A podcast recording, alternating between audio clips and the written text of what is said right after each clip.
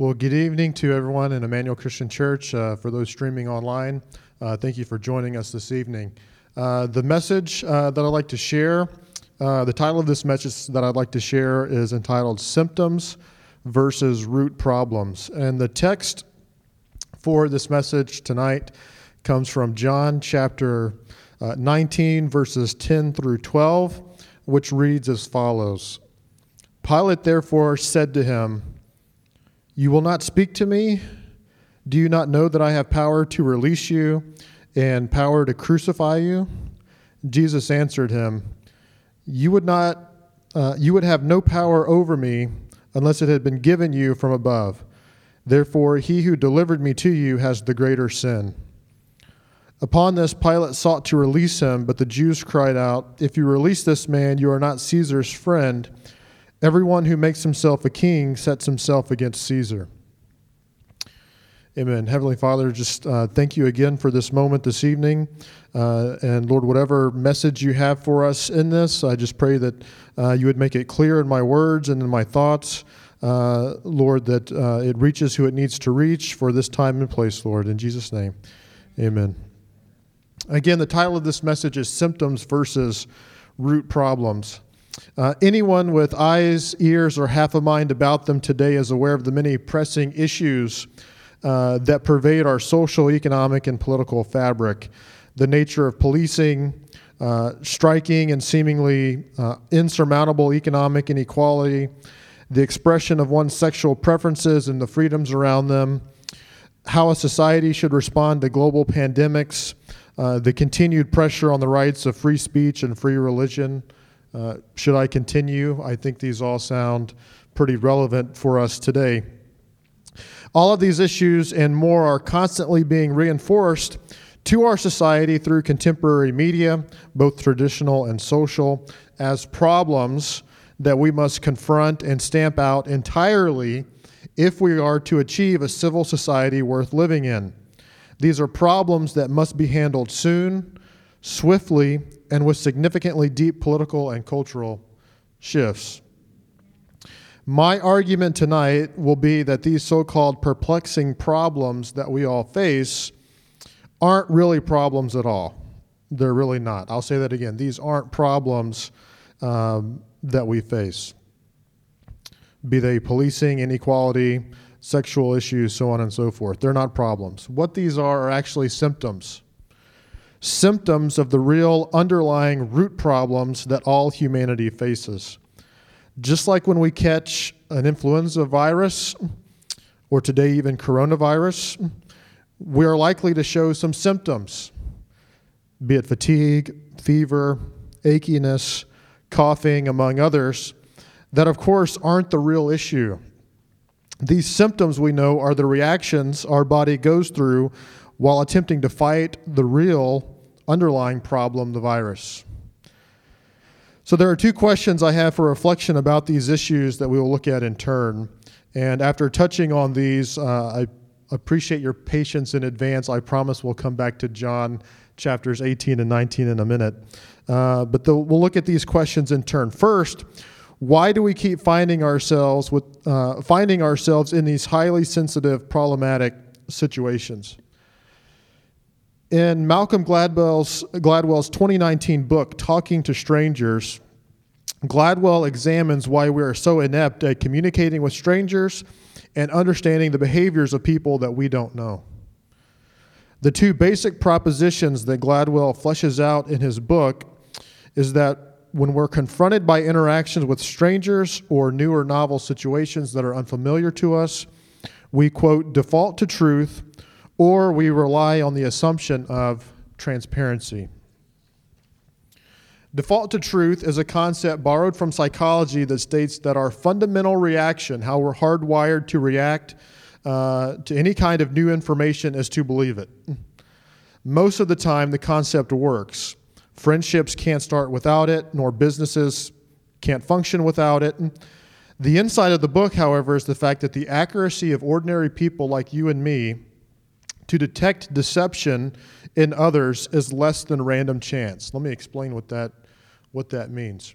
The science that this comes from decades ago was done in a classroom. And I know we have some teachers in our church that might appreciate this. So the scientists that did this experiment went into a classroom and had the graduate student who was assisting them act as the aide, and the students were to play a trivia game in teams. And the grad student on the table outlines, you know, that has all the cue cards and all the answer sheets in front of them, and they explain the rules of the game to the students, and they do a question or two to get into the game, and then the grad student makes believe that they've been called for something more important out of the room. So the grad student says, "I'm sorry, just please stay where you are. I'll be back in a minute and we'll continue the game," and they leave the room. Now, all of this is being recorded, and so they watch whether or not the students would want to cheat and come up and look at the answer sheets before the grad student returns. So all this was being recorded. So the scientists would record these videos and then would show them to ordinary people like you and me. And after the game, the students were interviewed, so they see, you know, or the scientist knows who cheated and who didn't cheat. And then in the interview afterwards, they would ask the students, "How well did you do? You know, was the game very hard? And did you cheat? You know, did you and your partner get any, you know, extra assistance that the other students didn't get?" And they would respond, "No, we didn't cheat," or "It was really hard," or whatever it was. And so the scientists would show the videos to ordinary people like you and me, and the task was to identify whether or not the student was telling the truth or were they lying. And when the students were telling the truth, we're pretty good at that. 80, 90% of the time, we can tell when someone's telling the truth. Unfortunately, that's not the case when deception is involved. We're basically the flip of a coin, 50-50 chance of identifying whether or not those students are cheating. It's hardwired into us, confronted with a new situation, novel situation, is just to believe what we hear and what we see, and that is called default to truth. What about transparency? Transparency is the idea that people's behavior and demeanor, the way they represent themselves outside, provides an authentic and reliable window into the way they feel and believe on the inside. When we don't know someone or can't communicate with them or don't have the time to understand them properly, we believe that we can make some sense of them through their behavior and their demeanor on the outside. So here are some examples of what the transparency assumption looks like. And I think some members of our church will appreciate this, because I think we have some fans in our church of the television show Friends, probably. If you didn't see the show when it came out, the reruns are on, you know, all the time that we can watch. And one of the interesting things that people have found out about the television show Friends is that you really don't need to hear the dialogue of the show to understand what's going on. You can, in other words, you can have the visual screen and the actors on television, but if you turn the volume off or you mute the volume and you just watch the characters on the screen, you can still follow the plot of the particular episode and know what's going on. And part of the reason for that was because the writers of the show were so explicit in that the demeanor of each character expressed the archetype function. If they were happy, they always expressed happiness. Or if they were sad, they always expressed sadness. Or if they were anger, they always expressed those archetypal frustrations or looks of anger and frustration. But that's really not how we behave. That's really not how we behave. And for those of us that are married, we know that sometimes we can read our spouses, but oftentimes it takes time to understand that some things we're going to express and some things that we're not. So how does this get us into trouble? There's a couple of examples that Gladwell uses that illustrates how we get into trouble by assuming we can read someone's feelings and thoughts on the inside based on what's on the outside. Well, some time ago, some folks will remember the case of Amanda Knox. And Amanda Knox was a college student around the time that some of us were college students in here, and from Seattle, Washington, and she went on a study abroad trip to Italy. And she was not even there in Italy for a full semester when one of her roommates from the UK, Meredith Kercher, was murdered in their apartment building that she shared an apartment with. And essentially what happened was that the police and their interrogation and trying to figure out what was going on had basically come to the conclusion that Amanda was one of the perpetrators of this and had committed the crime. And so spent time in court. She was prosecuted, spent time in jail there, and fought the court system in Italy. And the remarkable thing was there was absolutely no physical evidence whatsoever that tied Amanda Knox to the murder in any way, shape, or form. There was absolutely no connection whatsoever. But when the Italians saw Amanda Knox, this American 19-year-old college student from Seattle, Washington, who had different sort of expressions, different language, different way of expressing herself, they did not know how to process that. And so they assumed that her lack of emotion or lack of empathy or the just sort of general aloofness that she showed wasn't because she was immature and could not really process what was going on, but there were signs of guilt, which actually turned out to be contrary. Another famous example that Gladwell uses in the book from history is a gentleman named Neville Chamberlain. Neville Chamberlain was a British prime minister right at the beginning of World War II. And what history, you don't get to be prime minister without doing some good things. But what history records Neville Chamberlain as being is someone who was too sympathetic and was too willing to appease Adolf Hitler and Hitler's rise in Germany. In fact, what he records in the book is that on a number of occasions, even without the British people knowing, Neville Chamberlain would fly to Germany to meet with Hitler to try to negotiate him out of his extreme stances and what he was doing to invade other countries in mainland Europe. And what Gladwell basically comes to the conclusion is that you really didn't need a whole lot of information about Adolf Hitler to know that you should be concerned. But Hitler on the outside was telling Chamberlain that he could still be negotiated with. He really wasn't going to be that aggressive. He really wasn't sure what he wanted to do. And Chamberlain took that transparency and thought that, okay, if this is really the case, then we can still negotiate. But with Hitler, all negotiation was off. So default to truth and the assumption of transparency. So that's just laying the foundation. And so now let's look at the contemporary examples, and then I'll come back to John 18 and 19. So the second question of the two questions for reflection, why do today's proposed solutions to the problems that I tried to outline just a minute ago, those proposed solutions that our forefathers would say would be impractical, infeasible, or unsustainable, why do those proposals seem to be getting much more traction as preferred responses to the symptoms around us? So let me give you some examples of what I mean by this.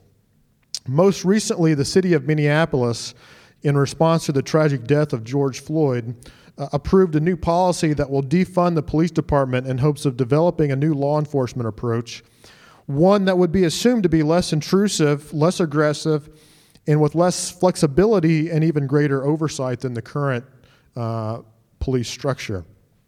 The same is occurring in other major cities around the country.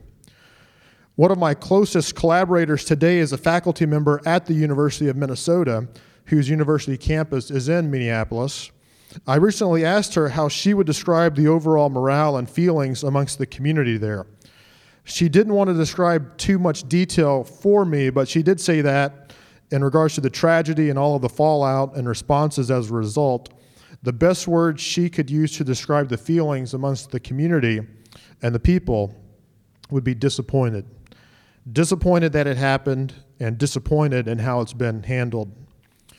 Another example, albeit with much less traction but with growing social sentiment, is social reparations. These would provide payments to descendants of formerly enslaved peoples. I recently heard an award-winning journalist that has written about the history of slavery in the United States say on a nationally broadcast NPR program that reparations are necessary because of the accumulated wealth disparity between primarily white rich and disadvantaged black or disadvantaged poor black. Her justification for this was because of the centuries of financial wealth that white people have accrued and passed down generation to generation that gives them an unfair advantage and privilege over black people who do not have the same opportunity or have not had the same opportunity for wealth generation and transfer or status in society. How about immigration? Although it's not in the press as often as it used to be, this is another social hot-button issue. There are two extremes now in regards to immigration reform and enforcement. One is based on the assumption that any one random undocumented immigrant poses the same risk factor as the undocumented immigrant with a criminal record and illicit intentions and the same economic threat as transfer for jobs offshore. If you hold to that assumption, you're more in the build-the-wall type of extreme crowd. The other is based on the assumption that any one random undocumented immigrant assimilates the American ideals and creates the same economic outcomes of a legal immigrant, past or present. And if you're in that extreme crowd, then you're for the open, unrestricted border approach. So these are all forms or responses that take on the form of consequentialist approach to justice. And this is really important, and I'll highlight this in the community response to Jesus' trial in John chapter 18 and 19. What is a consequentialist approach to justice? Consequentialist theories or doctrines of justice hold that the morality of an action is to be judged solely by its consequences. In other words, it doesn't matter how you get from point A to point B, so long as you get to point B. Anything is fair game.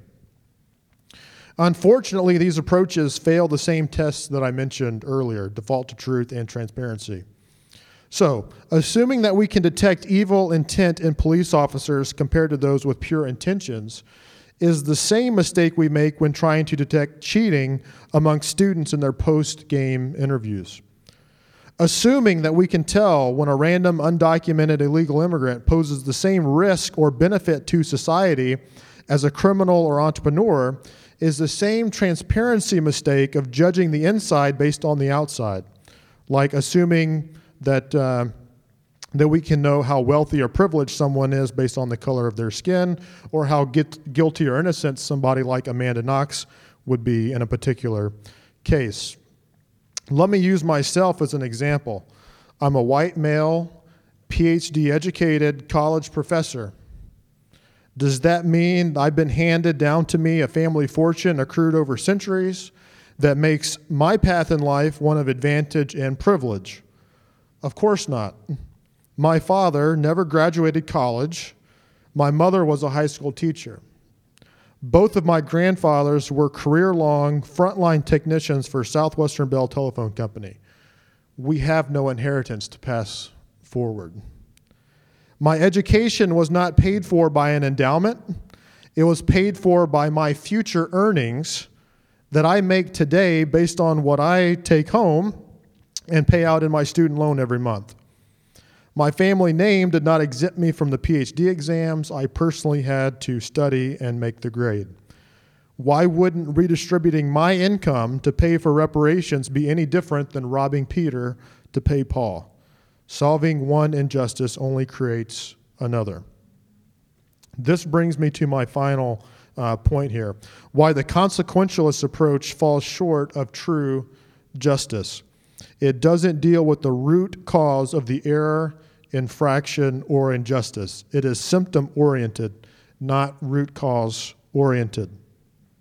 What is the root cause of any of these issues that I've tried to describe, both in terms of the societal issues and the way we process them using default to truth or transparency assumptions? The root cause is that every one of us is fallible, imperfect. In short, we're sinners who cannot fully comprehend the truth or at least recognize and appreciate the truth unless God grants us that revelation. This is the conundrum that Pontius Pilate found himself in at Jesus' trial. This was for two reasons. First, Pilate, whether he knew it or not, was fighting against the human tendencies to default to truth and transparency. And fight he did, as we'll see in just a moment. The second reason for his conundrum was because Pilate was holding to a retributive approach to justice, not a consequentialist one like the Jewish leaders. The retributive approach to justice says that when an injustice has occurred, such as when an offender breaks the law, justice requires that they, the offender, suffer in return and in some proportion to the offense. Our modern legal system is based around this retributive approach to justice. In summary, then, the consequentialist approach is more subjective and arbitrary. The retributive approach is more specific and measured. Now let us look back at John chapter 18 and 19, and by examining Pontius Pilate, perhaps we can see what he got right and what he got wrong. So again, thank you for bearing with me as I build that foundation. I'm going to read quite a bit from John chapter 18 and 19. And just to set the stage for this scripture reading, John chapter 18 and 19 begins in the garden, and Jesus is taken prisoner. And it basically follows the line of Jesus from being captured through his trial with Pontius Pilate and the conflict with the Jewish leaders, all the way through to carrying out the cross. Intermixed in there is Peter and the famous story of Peter and his denial of Christ. I'm going to skip over those and just follow the timeline of Christ and his arrest. Which starts at 18, verse 12. So the band of soldiers and their captain and the officers of the Jews seized Jesus and bound him. First they led him to Annas, for he was the father-in-law of Caiaphas, who was the high priest that year. It was Caiaphas who had given counsel to the Jews that it was expedient that one man should die for the people. Verse 19. The high priest then questioned Jesus about his disciples and his teaching. Jesus answered him, "I have spoken openly to the world. I have always taught in synagogues and in the temple, where all the Jews come together. I have said nothing secretly. Why do you ask me? Ask those who have heard me what I said to them. They know what I said." When he had said this, one of the officers standing by struck Jesus with his hand, saying, "Is this how you answer the high priest?" Jesus answered him, "If I have spoken wrongly, bear witness to the wrong. But if I have spoken rightly, why do you strike me?" Annas then sent him bound to Caiaphas, the high priest. Down to verse 28.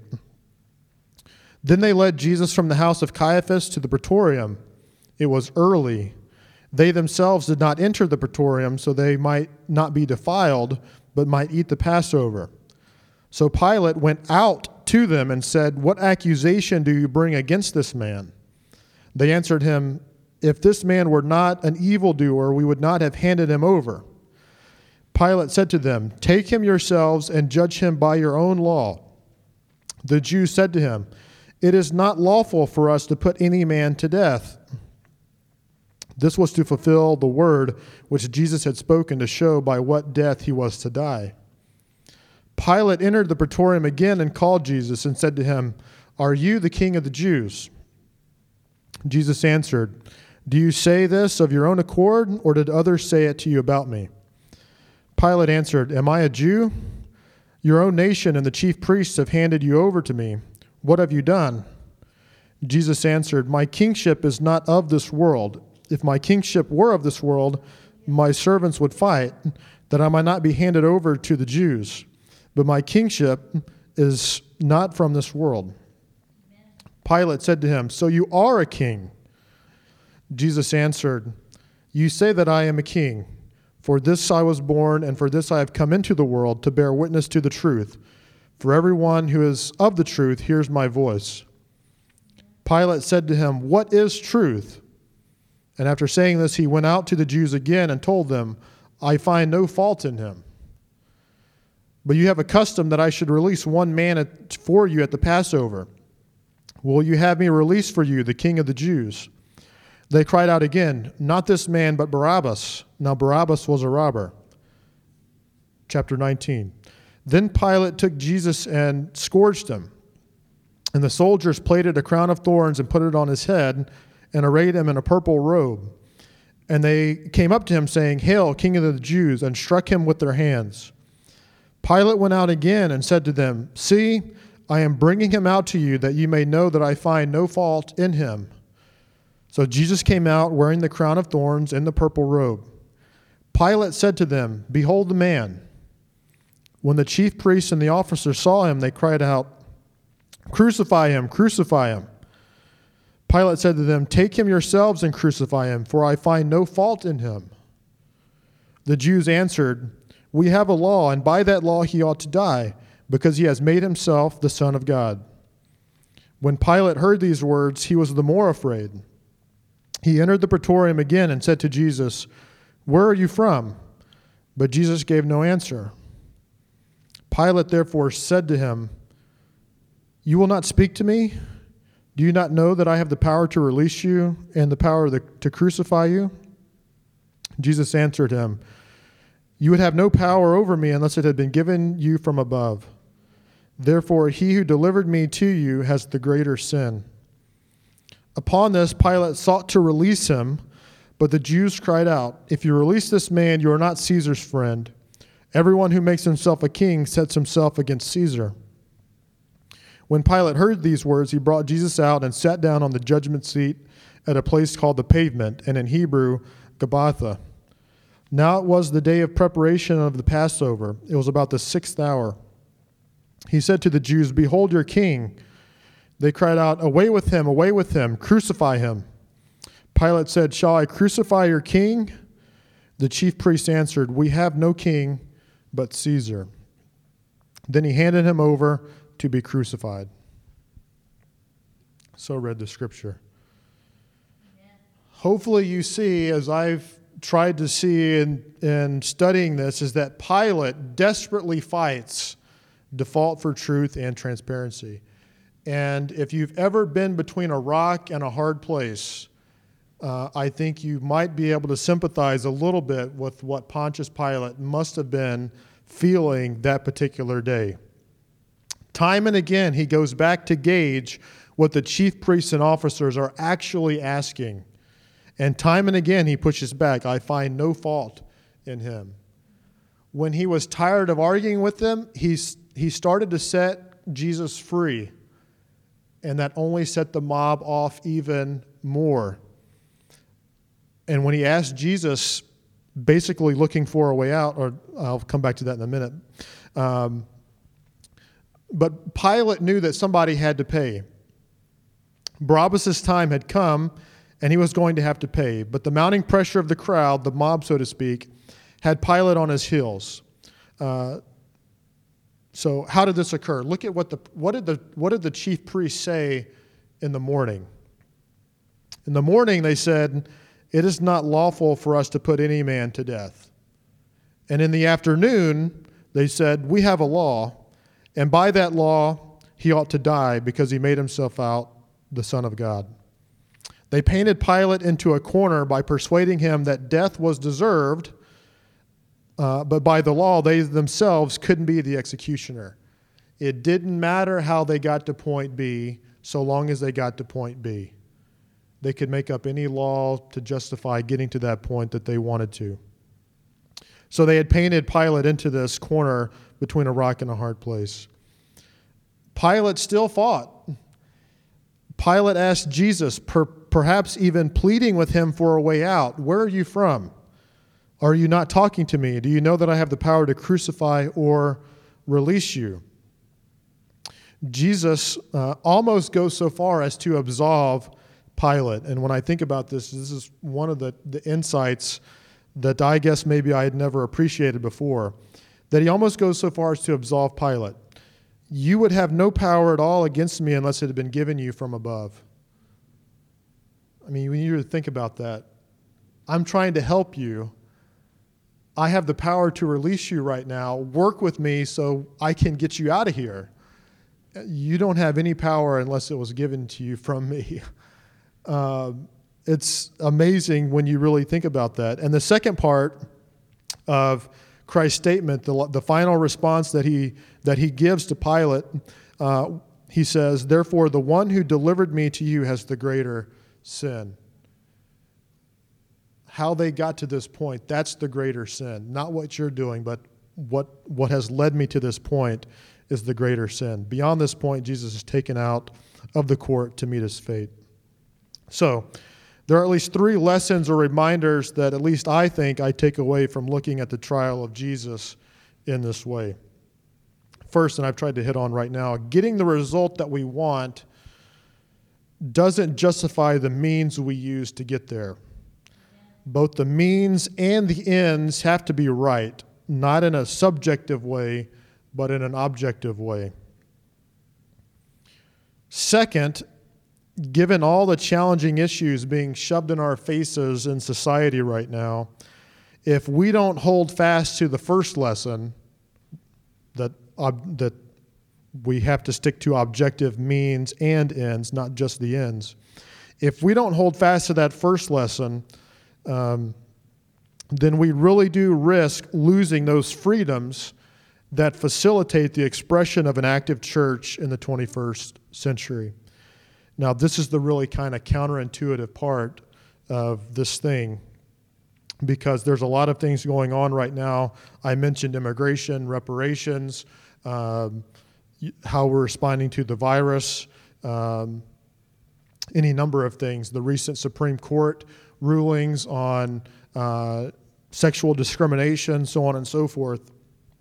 And I've really had a change of mind, because if you had asked me some years ago, I probably would have been a hardliner in those particular issues. But I really have kind of had a change of mind and heart about those things, because we're human beings with free will.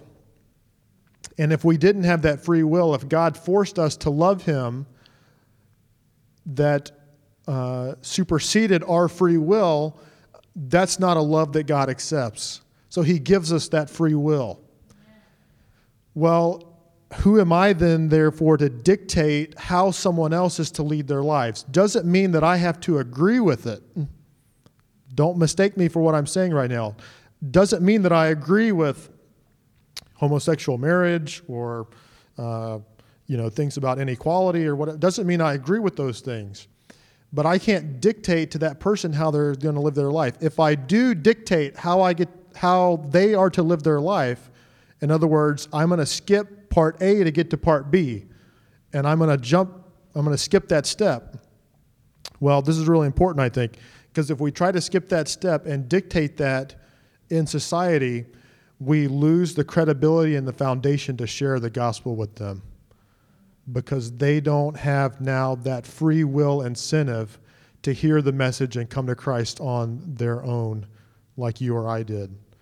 I think that's a pretty important step that we should not forget about.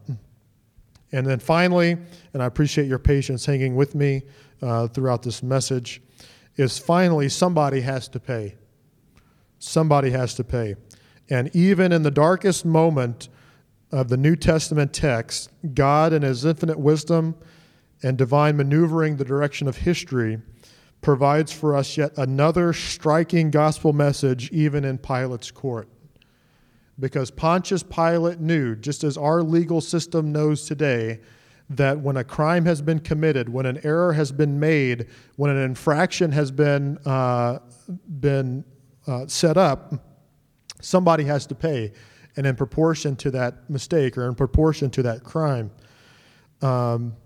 he knew that. Our legal system knows that. Spiritually, inside of us, we also, deep down, whether we want to admit it or not, we also know that. And so what do we see in Pilate's court that particular evening at the end of Jesus' trial? Well, Pilate had had enough, and The custom was that someone would be released at Passover as a symbol of the gospel message that was to come. But little did they know that the gospel message was right in front of them. Well, Barabbas the robber, the sinner, can you imagine the look on his face being in the prison cell and the cuffs being unbuckled and the chains being unshackled, thinking that he was about to go to his death and walking through Pilate's courtroom, looking across the room to the defendant's chair and seeing who's there but Jesus Christ in the defendant's chair about to get the lethal injection. Even in the darkest point of the entire New Testament of Jesus facing his trial, we are constantly confronted with the gospel-saving message that here's the person who pays the price where we all fall short, both Pontius Pilate and even today. So let us not forget those means and ends that must be just, and when they're not just, that it's not in a policy or a rule or a dictator or any of us instilling or mandating to somebody what can and should be allowable and what could be achievable. That, my friends, is only through the power that saves, and that's the power of Jesus Christ. So God bless you this evening. I hope this wasn't too heady, but it gives you some food for thought to think about these issues that we all face. So let's just close in prayer. Heavenly Father, I just thank you for giving me the clarity of mind and word to be able to share some thoughts with Emmanuel Christian Church this evening. We pray that whatever truth or wisdom that's in this message, Lord, that you would just write it on our hearts, Lord, and continue to manifest whatever truth that is in here for us, Lord, that you would manifest it in us, in our thinking and in our actions, Lord. And we thank you again for that sacrifice that you made beginning at Pilate's court, for the sacrifice for us, that we may know you and that others may come to know you. In the name of Jesus, amen. God bless you this evening.